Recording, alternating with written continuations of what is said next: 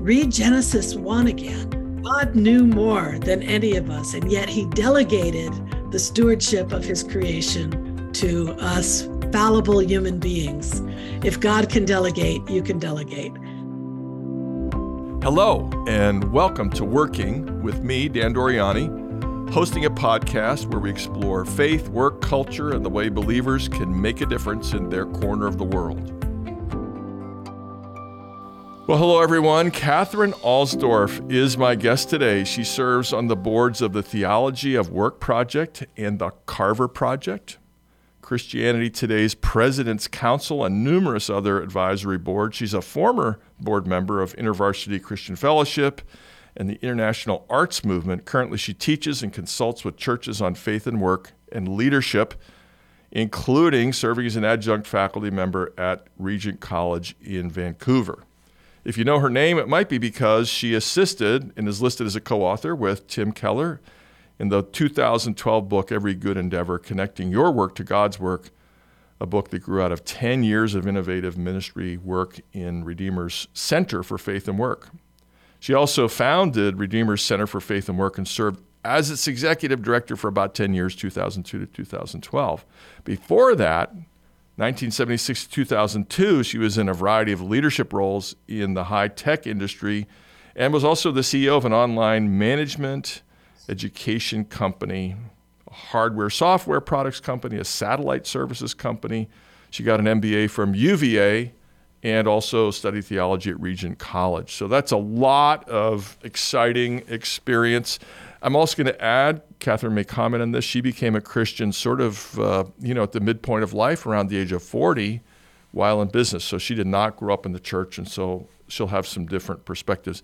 So I gave you all uh, the, you know, highlight the resume stuff. Why don't you give us a short summary of what it was like to work in your career path 1976 onward in the for-profit world? Yes, thank you, Dan, and it's good to be here with you. And I will say, I actually did grow up in the church, uh, but as a teenager who thought she knew it all, I left very intentionally and um, very publicly and very decisively. Mm. And didn't set foot, foot again until um, Redeemer started in New York City, and a colleague invited me to church. So uh, it was a long 20 year plus hiatus away from the church.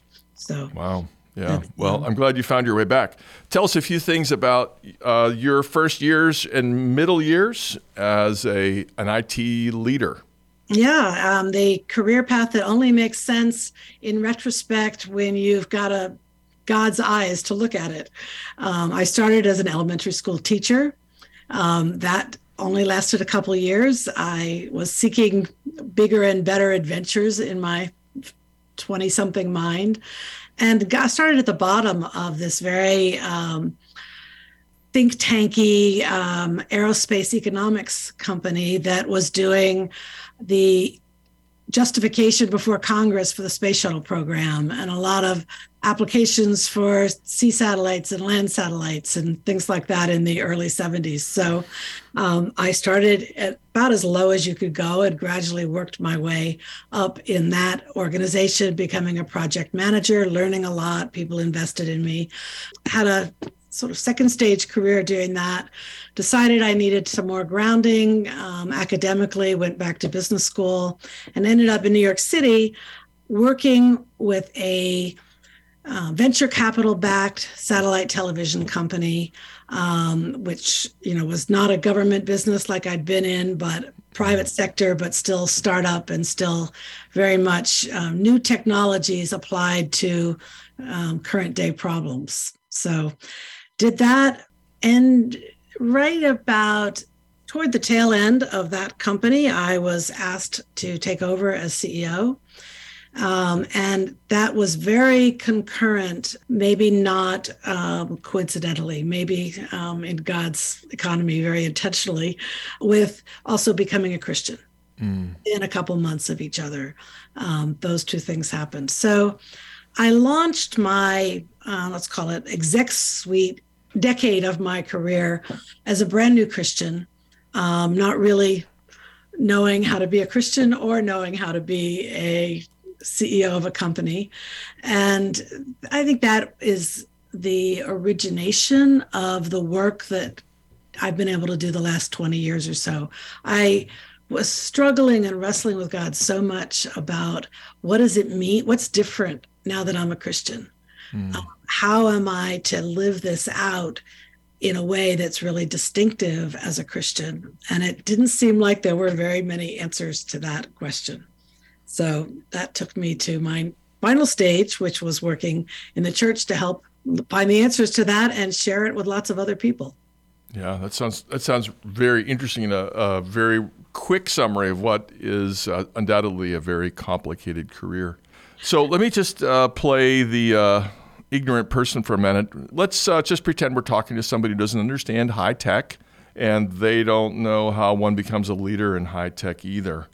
So, what would you say a leader in a high tech firm does? And maybe along the way, or you could say, how do you even become a leader in that in the first place? But really, what does a leader do in high tech? Yeah, I mean, I think there's a couple of unique things about working in that environment. One is it's not just that it's high tech, but it's a startup environment mm-hmm. or a venture capital back, backed environment. And I think in many ways, there's more opportunity for women, for my minorities in that kind of environment. It's just, it's all new. It's more, more like the Wild West um, in a way. And I think it would be very different than if I had been working for Hewlett Packard or some large established company. But also, I think in the tech area, there's a passion for the work. People believe that they're doing something new and innovative that's going to help the world. And this is pre social media, so I'm not quite sure how to speak to that aspect of it. But um, both when I was in aerospace and gradually moving into hardware, software, and then internet kinds of companies, there was this excitement about the work we were doing, the products we were doing. As a matter of fact, once I started to go to church, I started to think, why are my people on Monday to Friday, actually in I startup world, it's Monday to Sunday night. Yes, but right. you know, the people that were working in the company more excited and passionate about what they were doing than the people in church. Yeah, that's a good question. And I just sort of held those two things side mm. by side and said, all right, they believe technology is going to change the world. Don't we believe the gospel mm. will yeah. change, has changed, will change the world?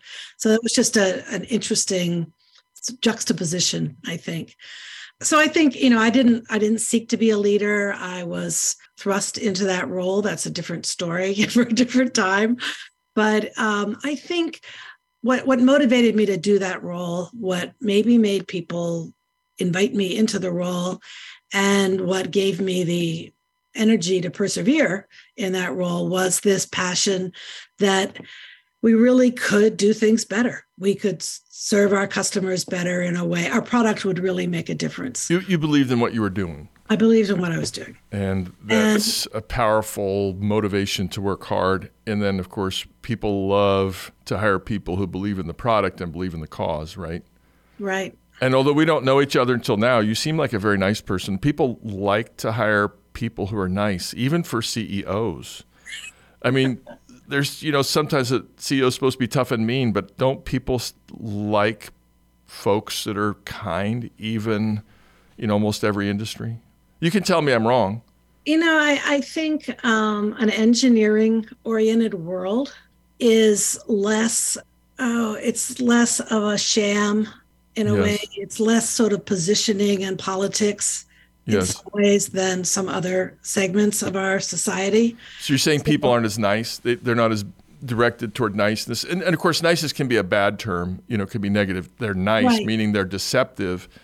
Um, I, I am kind of using the word more genuine. Yeah, yeah, right, right. There might be a genuineness and yeah.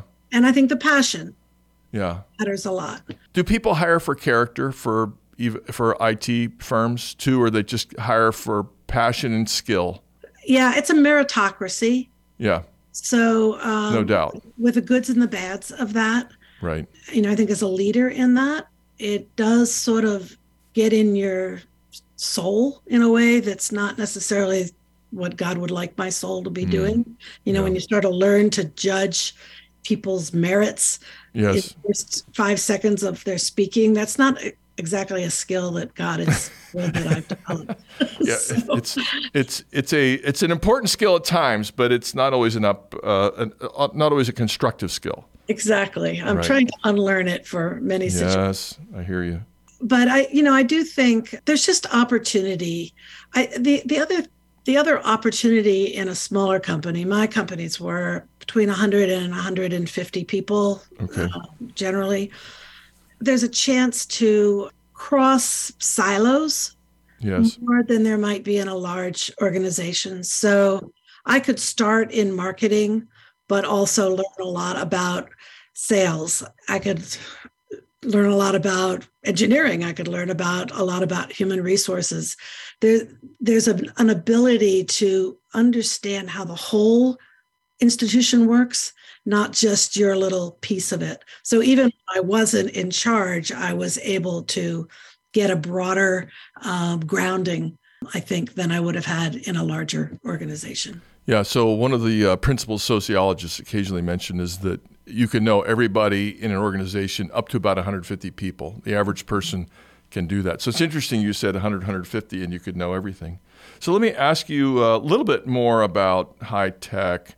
And a particular perception people have is that tech companies are flatter mm. and less structured, and maybe partly because they're often startups and they're smaller, and also because there's a lot of creativity. So, as a general principle, people say in business that the more creative people you have, the more flat you need to be and not be um, dictatorial top down or even highly directive. You got to let creative people run. Is that true? Yeah, and I think part of it is just when you have high growth, you're you're you haven't had time to establish a strong structure. So actually when I got to Redeemer, it was very flat and it had grown very fast.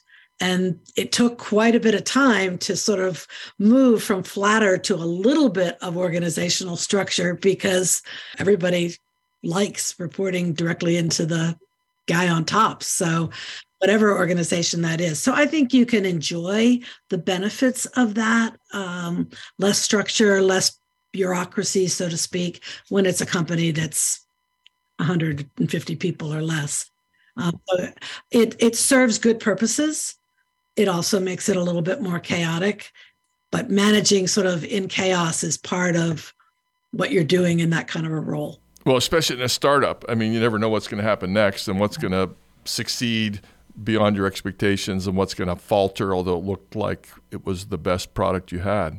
And I think what what I enjoyed the most, you know, besides creating a good product, was um, creating a company culture that worked well together as a team, mm. that also had a passion for serving the customer well, that had fun, enjoyed each other's creativity. Maybe that's for me the most fun part of leading. And I think it sort of ties to being an elementary ed school ed teacher um, in the beginning. You know, when you're a teacher, you're trying to bring the best out of those fifth graders. And when you're a CEO, you're sort of doing the same thing. You're trying to bring the best out of your engineering department, the best out of your marketing department, the, you know, all the way across the board. There, there's sort of a I don't know. That's the that's the fun part of leading the organization side. Yeah, and and fifth graders are mature children, and engineers are mature adults. So that there's a parallel there, I think, also. Right? Or you could phrase that the opposite way. well, yes, we're all immature adults. Yes, yes, right, right. That's good. The phrase "playing well in the sandbox" yes applies to corporate a lot. So. Oh my goodness, yes, right. Nobody likes it when somebody takes their their sandwich out of the refrigerator, do they? Right. Or anything akin to that. So, in our business, to make things fun, whether it's a profit or non for profit, we uh, we like to have individual initiative that lets people flourish, but we also have to have order. And again, startups and tech is associated with individuals flourishing, and mature companies with thousands of people. You know, if you're making cars, we think that's order. There's a lot of order in the way we make cars. But at some point, freedom becomes chaos. You, you almost alluded to that a minute ago. And so, because projects need to be completed and we have to send it out the door, we have to market it, we have to tell what the specifications are, there is a need for order. So, how did you make your way through that um, tension, that creative tension between creativity, flat organization startup, and the need to be orderly and say, okay, stop, stop reworking this this piece of software. You're done, whether you know it or not. Let's we got to ship it out and sell it. How did you handle that? Yeah, I mean, often um, I think the leader is the peacemaker between mm. um, the engineers who want more time and the account managers who want to get the product to the customer because they promised it already. So um, there's that constant tension between making it better or getting it out the door, and especially with software. I mean, it's software is never ever done. Mm-hmm. So trying to get to a point where you say, okay, this is where we're going to stop this particular dot two of the software. It's a key part of what you're you're doing, managing all the time. You know, I think that learning to live with a little bit of chaos is also an important part of it. So I loved playing with the idea of delegating from a scriptural perspective thinking you know what does that look like and i remember one time i was talking to dennis Bakke, who ran a, a fortune 500 company and he had talked about the importance of for christians of being good delegators and i you know i said to him what I I I hear you, Dennis. I know we're supposed to do that. Even business schools, they say you're supposed to do that. But sometimes I'm the one that's going to make the best decision. I know more than the person that I'm supposed to delegate to. And he laughed at me and he said, Read Genesis 1 again. Mm-hmm. God knew more than any of us, and yet he delegated the stewardship of his creation to us fallible human beings. If God can delegate, you can delegate. Well, yes. Well, on that line, I mean, every time I've so I've been in leadership of not-for-profits more or less constantly for the last 25, 28 years. And time after time, we feel we don't have enough information to make the right decision. I mean, all decisions are made on the basis of insufficient or partial information because we're finite beings. And so we're even if you have the, the, experts in the room, we're still saying we don't know everything we'd like to know. Yes. And so why not delegate it and let, let other people learn from their mistakes? Hey, along these lines, uh, of course, uh, along these lines, we, we've emailed back and forth a few times. You make the comment that you try you know, as a business leader, of course, you have to pay attention to the bottom line, to profitability. That's what keeps businesses going. And you've said that when you moved over, maybe we can transition to the nonprofit side of your life, that you tried to inspire a bottom line kind of mentality or awareness at least to churches and academia. I thought that was a very interesting comment. Can you explain that a little bit? Yeah, I mean, a, a couple of the, I mean, obviously, I'd been part of Redeemer. I understood some of how it worked. I wasn't, you know, total surprise, but some of the things that were a surprise and um, I wasn't, it just seemed like a problem yes. was that often the pro, the focus was on a program versus the results of the program. Mm. If you know what I mean. So I do know what you mean. Talk about how many people attended, but not about whether lives were changed or they actually learned anything. Maybe they were just entertained. Whether they learned something here, whether it went into their heart, whether right. they were able to apply it into their yes. daily work. And you know, I think it's it's similar to my engineers could create a really cool gadget, but if it didn't help our customer do something better, then uh, we weren't doing our job and i think it's it was trying to bring that thinking into a church environment i felt like was really important.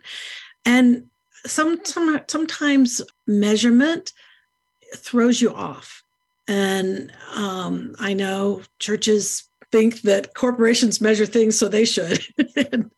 Um, you know everybody thinks they need to measure things. But if you measure the wrong thing i think it can cause your work to point in the wrong direction. Yes.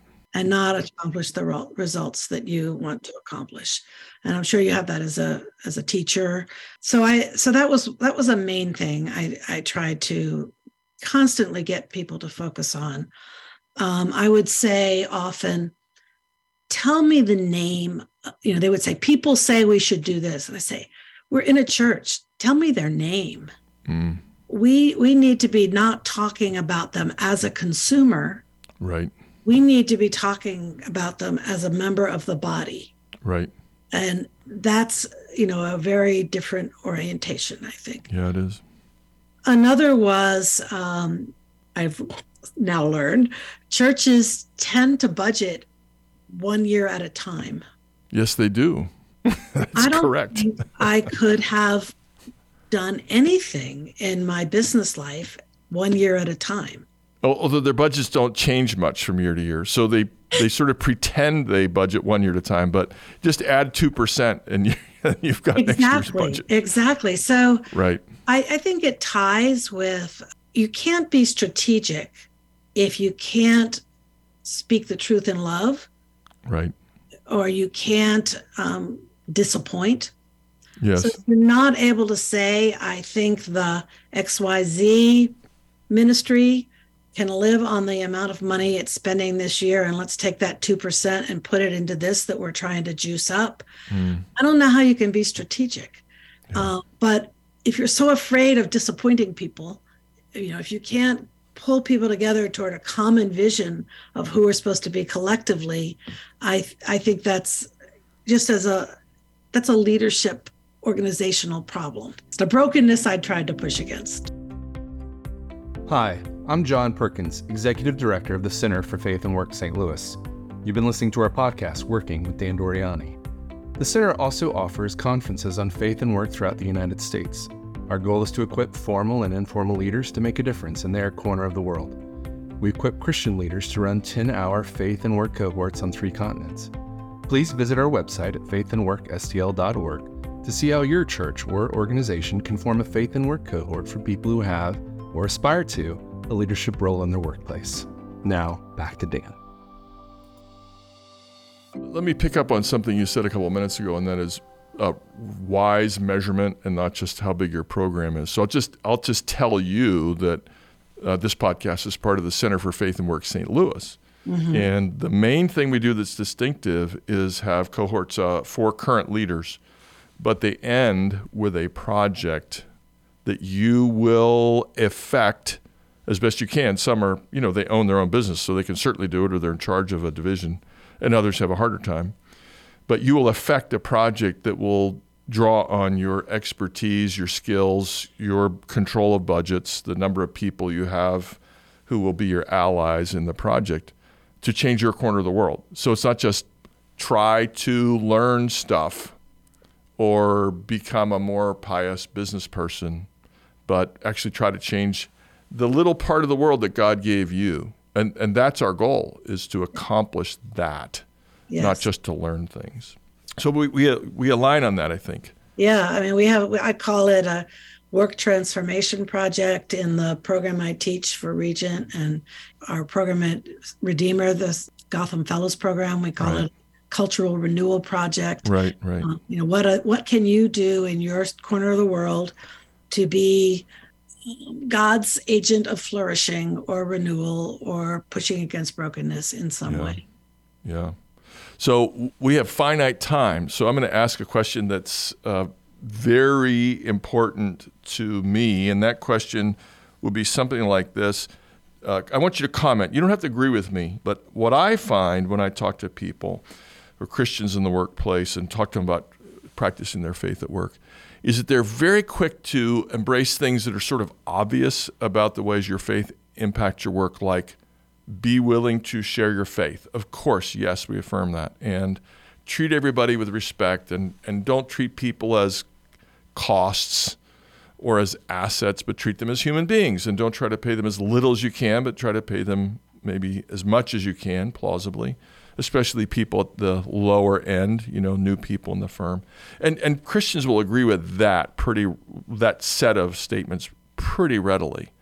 But they have a harder time with systemic issues and big picture integration, like uh, creation care, for example, or exactly how we go about making the greatest profit we can without being exploitative. They're good at part one that I mentioned and not nearly as good or as quick with part two. I don't know if you agree with that or not. What, do you, what have you found? my view of the root of that is that um, we've had such an individualistic faith Mm. in this country. And so it's usually just what should I do to check off the boxes that I'm a good Christian, as opposed to God has me in this particular place of brokenness, because everything is, for some specific purposes. And it's going to be hard. But my job is to discern where flourishing is happening and where flourishing isn't happening. And it's usually going to be, be beyond my own cubicle that I have to. So if you're, you know, if you're trained, just the only thing that matters is between you and God, and you know, in the end, God's going to see how many boxes you have checked. Then yes, that's a little bit simple. Or but if you really believe God's called you into that role, and you know, it could be the environment, it could be um, the dignity of all employees, but um, there's a lot of tensions in that. I don't believe that honoring the dignity of all employees means that you should never fire someone. Oh, right. Of course. We say that about once every three podcasts. We say that. Right. so how do you how do you hold that tension? I don't believe that um, you should pay staff as much as possible, for example, because if you're paying more, say you have a really good year and you're paying more than any other job that person could get out there in the world, you're sort of putting handcuffs on them or Yes. chains around their ankles. Uh, they can't leave. They've they've adjusted their lifestyle to a way. So if something happens to your organization, they're up a creek. Golden handcuffs, we call it sometimes. Yeah, yeah. Right. Um, so, I, you know, I think there's a lot of tension in that. That in our desire to have rules and check the box, we are making ourselves God, hmm um, as opposed to going to God and saying, "This is a complex situation." Right. hmm what how do you, how can you help me discern what I should be doing in this situation? I can't do it all. I can't protect every employee, do all the best products in the world, and We're finite, fun. in short. and, you know, I'm finite. Yeah, So how do I discern what you're calling me to do in this particular time, knowing I can't do it all? right. Exactly. And then I think a corollary to that is how can we not be so judgmental of other Christians? They're not doing the thing that we think we do well. So, you know, we're we're so quick to say, well, you know, how could they ever market with that kind of way? Or I, Right, sure. example, I had to lay off a whole lot of people with no severance. Mm. Just that's what happens To when- save the company, if that is, not to be mean spirited. not to save the company. I No, mean, went bankrupt. I did my best to save the company, and The, the Right. thing went south in the last possible moment. Mm. now, to some people, that's the most egregious thing a Christian leader could do.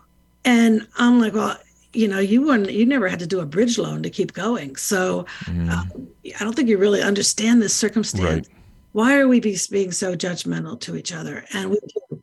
It's almost like we're sitting around going, who's higher in God's eyes? Mm. room. You know, who, Well, I- who's yeah. the most godly in the room? So that's a very good word that things are very, very complex. And sometimes you have to do things that you would never want to do. And in- a sense, we might say that letting people go without severance was your only option. So don't judge. But let me hit two more topics. Uh, we don't have a ton of time left. Two more topics kind of quickly. The first one is you develop leaders. You've that's been lifelong project of yours when you were in the profit world and the not-for-profit world. What's the greatest joy for you in developing leaders? You can answer it that way. Or uh, if I were a 32 year old and I'm thrust in a leadership position, what would you say to me? What's just one or two big ideas about how to develop leaders? You can answer it either way you want. I think one is well, this isn't a how-to. This is the the fruit. One is when you see just a renewed a sense of joy that they've been called to the place they're in at the moment. Mm.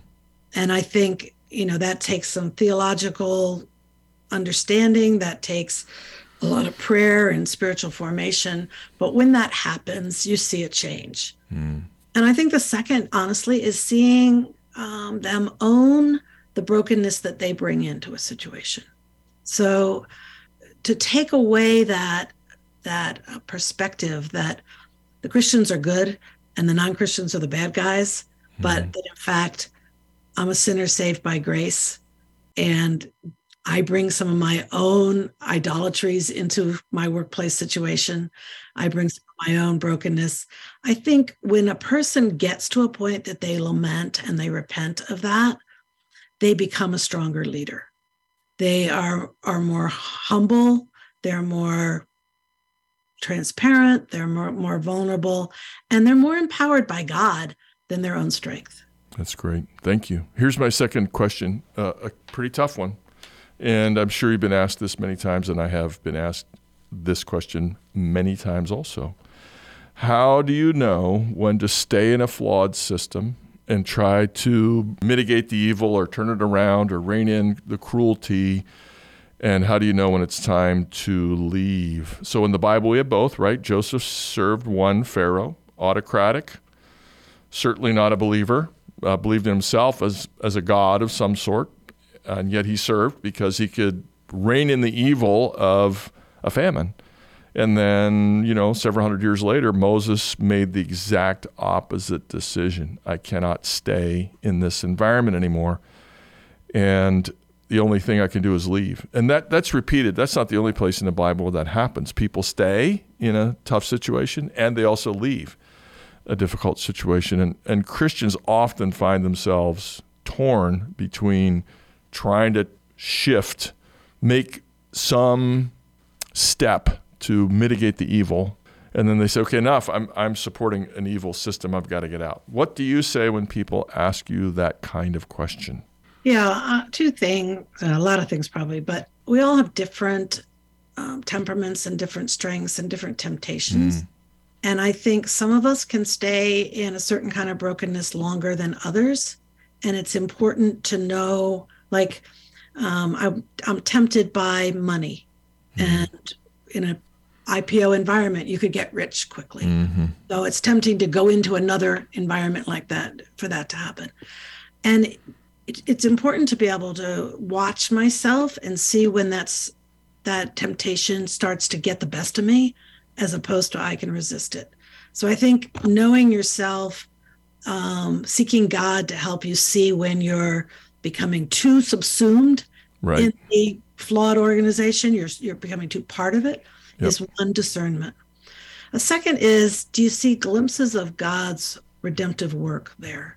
Hmm. I think we all need to cultivate cultivate eyes to see where he is working and sometimes it's just a glimpse. Mm-hmm. But if we can be encouraged by that glimpse, it can often be enough to persevere and and continue to stay. I often tell young people, especially in their 20s, who are very quick to want to jump to the next yes. job, that you will probably face equal or more brokenness in the next place. Because so, every place is marred by sin in individuals and the system both. And so learn what God has for you in this context. And then maybe he's going to want to pull you, use you in another situation. Right.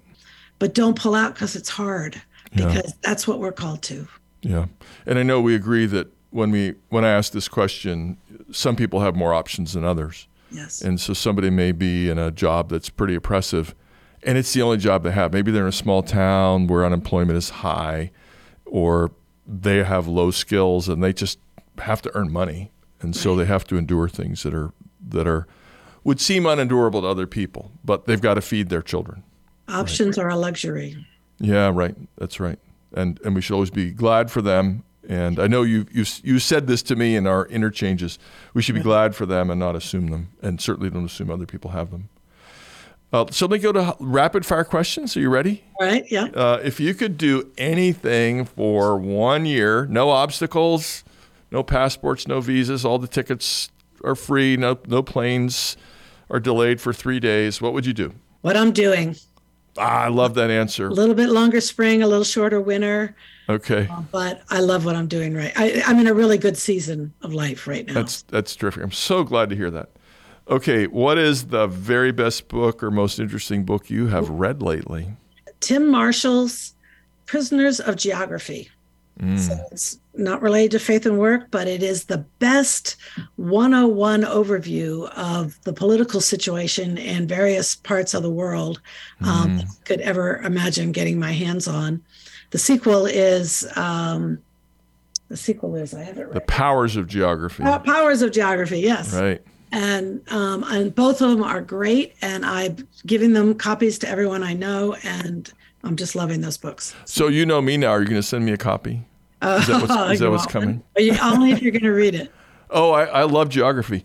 I always, whenever I travel with my kids, I was always saying things like, "Do you know why this town is here?" And I would we talk about the geography of the region and, yeah and what do mountains do and what do lakes do and so forth. Well, you'll love this book i picked it up on the um, on the you know just the shelf of the bookstore never heard anybody talk about it because it had a reference to maps in the title Ah, i like maps yes. so um, that anyway Okay, what do you love most about the church? You you've enjoyed helping churches with faith and work. That's what you do. I mean, you do a variety of things now, but that's largely what you do. What do you love most about the church? Yeah, I love its origins and its potential. So Hmm. Doesn't mean I necessarily like where it is in any given moment, but Okay. God created it, and there's not that many things God created, and God created it to be His agent of change in the world, uh, His promise in the world. So the potential, there's no better potential out there than the church. Um, so I love both of those things, um, and I would love us to lean into both of those things a little bit more. I love your answers. Uh, what would you like to celebrate in five years? Being alive, Okay. me, my husband being alive. Okay. Fair so enough. yes, we're at an age where every year feels like an extra blessing, and Yes. so being able to be as healthy as we are would be an extraordinary celebration. That's terrific. I like it. So you don't know this, but I have three daughters who are all very gifted, and two of them are in the corporate world, and one's got a pretty responsible position, and one's taken time off to be a mom. What would you say to a woman in the corporate world you might not say to a man? Well, typically, um, I would be responding to a shared view of some of the difficulty of being in that role. And I would say, um, be encouraged. God has you there, uniquely there for a reason. And He knows it's broken. And He knows you've got something to give to push against that brokenness, help help it flourish and he will give you what you need to do it. Um, and I think it- there's there's lots of hard things. I mean, all everyone struggles with something at work, but there's hard things to be a minority or a woman. And I think uh, if we don't really wrestle with God as to His calling to us in that situation, then it's hard to um, have the perseverance to continue on. Yeah, that's great. Katherine, thank you so much for candid and wise and uh, I'm going to say well rounded and complex answers. It's been a delight to get to know you this way.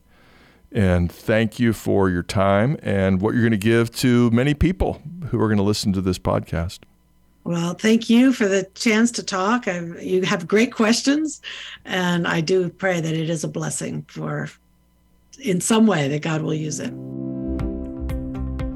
Working with Dan Doriani is a production of the Center for Faith and Work St. Louis. We seek to promote faithfulness in the workplace, in education, in discipleship, and in the stories of believers who've applied their faith at work. If you want to put your faith to work and change your corner of the world, visit our website, the Center for Faith and Work St. Louis. Look for faithandworkstl.org. That's one word. We'll help you start a cohort with like minded believers who also want to practice their faith at work. This podcast is donor supported. To keep us going, please donate on our website Maybe more importantly, you can support us by listening, by subscribing, by sharing, by liking us, by posting us on your favorite platform, or go old school and tell a friend.